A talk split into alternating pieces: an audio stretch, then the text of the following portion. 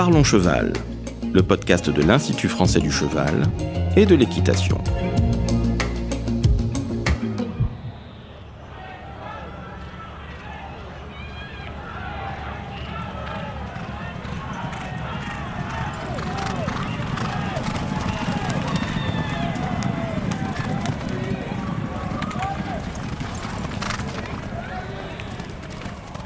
Bonjour, je suis Laurent Vigneault de l'Institut français du cheval et de l'équitation. Cet épisode fait partie de la série Au cœur des courses. Il est réalisé en partenariat avec la Fédération nationale des courses hippiques à destination des professionnels des courses.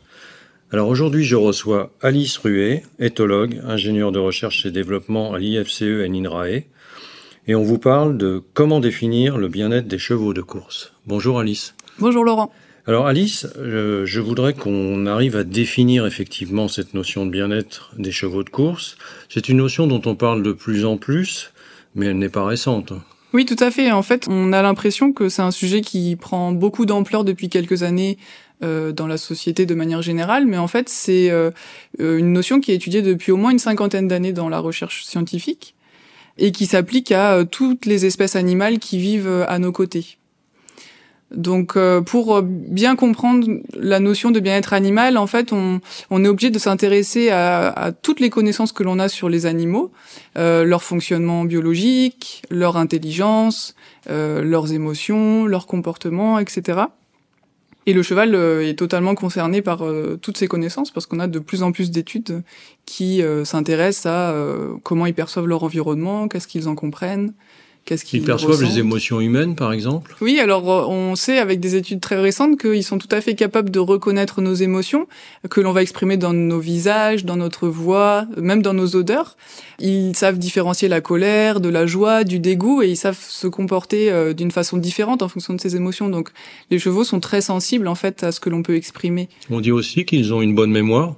Alors oui et non, parce que euh, on sait que à court terme, la mémoire de travail, elle va être assez courte finalement, de quelques secondes, et qu'en plus, si le cheval est stressé, c'est quelque chose qui va diminuer. Ils vont se souvenir euh, moins bien d'un événement très récent. Par contre, leur mémoire à long terme est très performante. Alors, on a souvent tendance à considérer euh, les choses comme euh, identique à ce qui se passe chez l'humain. On fait un peu d'anthropomorphisme, mais le cheval est considéré à part entière, non? Oui, exactement. En fait, euh, toutes ces connaissances, elles nous permettent de savoir dans quoi le cheval est bon et dans quoi le cheval est moins bon, et donc en fait de le considérer comme il est euh, vraiment. Et c'est très important par rapport au bien-être animal parce que c'est un état qui est propre à chaque animal et euh, qui est différent du bien-être humain. Oui, on vit pas dans le même monde. par exemple, ils ont pas du tout la même visibilité que la nôtre. Oui, alors l'exemple de la vision, il est intéressant parce que on sait depuis euh, plusieurs années, par exemple, les couleurs que voient les chevaux. Et on sait très bien qu'ils ne sont pas capables de voir le rouge. C'est une caractéristique de leur œil et qui est comme ça en fait. Et donc, par rapport aux chevaux de course spécifiquement, il y a quelques études qui s'intéressent à euh, ce que voient les chevaux euh, pendant les courses et notamment par rapport aux obstacles. On a une étude récente qui euh, s'est intéressée à des bandes de couleurs qui permettent de modéliser les obstacles et en mhm. fait on sait que les chevaux ne vont pas sauter les obstacles de la même façon en fonction de la couleur qui est euh, représentée sur l'obstacle et notamment les couleurs orange, rouge sont très mal perçues par les chevaux. Alors qu'on aurait tendance à penser le contraire. Exactement. Alors J'aurais maintenant, pour euh, terminer cette partie sur la définition du bien-être, qu'on s'intéresse à la définition de l'ANSES. Euh, elle me semble intéressante puisqu'elle prend en compte à la fois la santé physique et la santé mentale du cheval. Tu peux la détailler? Oui, exactement. Alors aujourd'hui, on peut considérer qu'on a un consensus sur euh, qu'est-ce que c'est le bien-être animal. Donc le bien-être, c'est bien sûr une bonne santé physique, mais aussi, et c'est aussi important, une bonne santé mentale. Cet état mental et physique euh, global, il va dépendre de si le cheval peut satisfaire ses besoins. Il a différents types de besoins, des besoins comportementaux, des besoins physiologiques.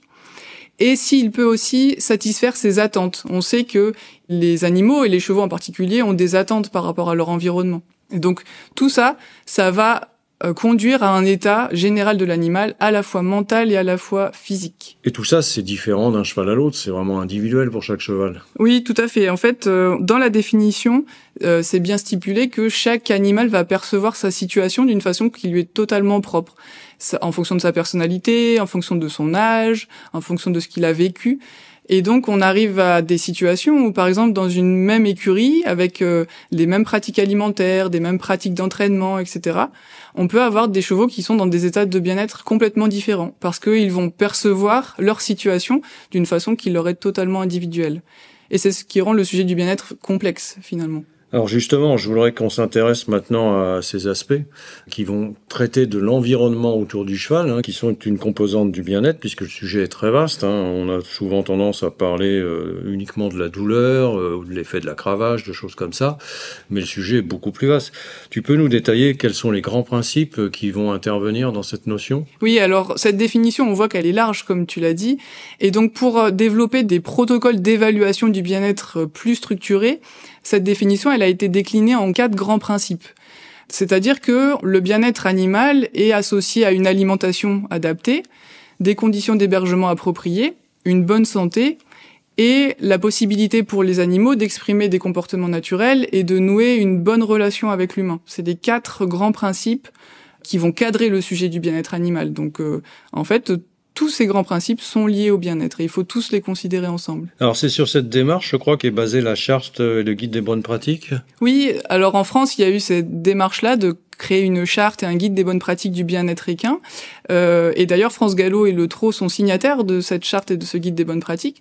On a les mêmes euh, démarches dans d'autres pays, par exemple en Nouvelle-Zélande, où il y a eu euh, un guide des bonnes pratiques du bien-être des pur sang qui a été édité et qui est basé exactement sur la même structure, donc qui considère l'ensemble des sujets d'alimentation, d'hébergement, de santé et de comportement en lien avec le bien-être. Et ça, c'est vrai tout au long de la vie du cheval. Oui, tout à fait. Il faut considérer que euh, il faut s'intéresser au bien-être des équidés, de leur élevage à leur euh, pré-entraînement, leur carrière et la suite de leur carrière. Alors tu as évoqué euh, plusieurs notions, hein, comme l'alimentation par exemple. On peut rentrer un peu plus dans le détail. C'est assez intéressant parce qu'il y a plusieurs études de scientifiques spécialisés en alimentation qui s'intéressent à l'alimentation du cheval de course.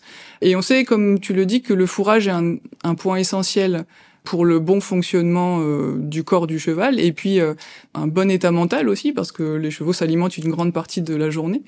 Mais pour le cheval de course qui a des besoins sportifs importants, ce fourrage-là doit euh, pouvoir lui apporter tous les nutriments qui sont nécessaires à la réalisation de son effort sportif. Et donc on a des études qui montrent aujourd'hui qu'avec des fourrages de très bonne qualité, euh, ils peuvent tout à fait couvrir les besoins du cheval euh, de course. Et puis il y aura la problématique des ulcères également.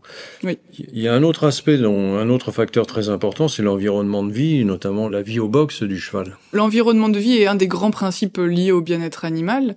Euh, ce que l'on peut considérer de manière générale, c'est que la richesse de l'environnement de vie qu'elle soit euh, sensorielle, alimentaire ou sociale, va jouer sur l'état de bien-être. Et donc, si on a des animaux qui vivent dans des environnements de vie plutôt appauvris en termes sensoriels ou social ou alimentaires, eh bien, un des éléments euh, très pertinents pour améliorer le bien-être animal, c'est d'essayer de l'enrichir, cet euh, environnement de vie. Et là, il va falloir maîtriser tout un tas de facteurs comme la qualité de l'air, la luminosité, des choses comme ça. Oui, ce sont des éléments qui sont directement en lien, notamment avec la santé des équidés.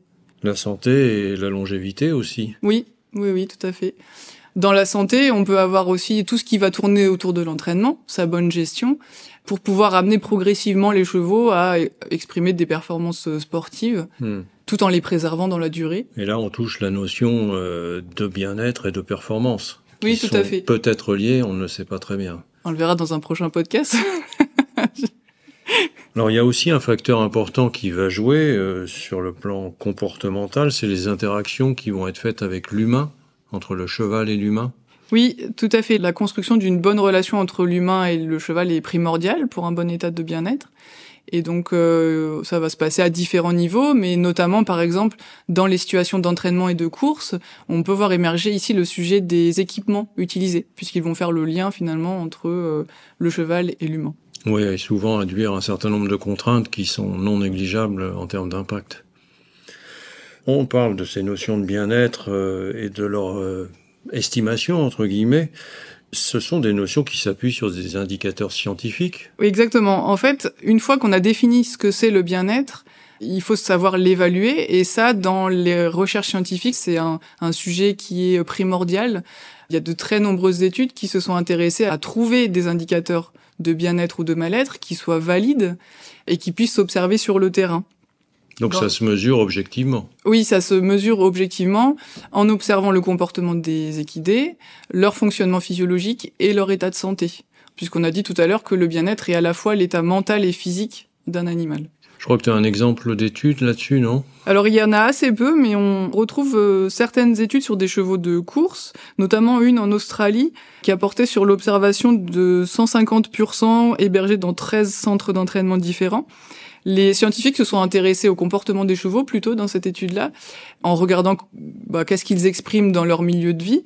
Et ce qui est assez intéressant, c'est que on voit que euh, certains chevaux euh, ont un comportement qui est tout à fait euh, normal, puisqu'en fait ils vont passer la plupart du temps à s'alimenter, à se reposer, à observer l'environnement, qui sont les comportements les plus exprimés euh, chez un cheval, euh, mais que certains autres chevaux qui vont exprimer plutôt des indicateurs de mal-être que l'on connaît bien dans la littérature scientifique. C'est le cas des tiques, par exemple, euh, ou des comportements d'agressivité avec l'humain.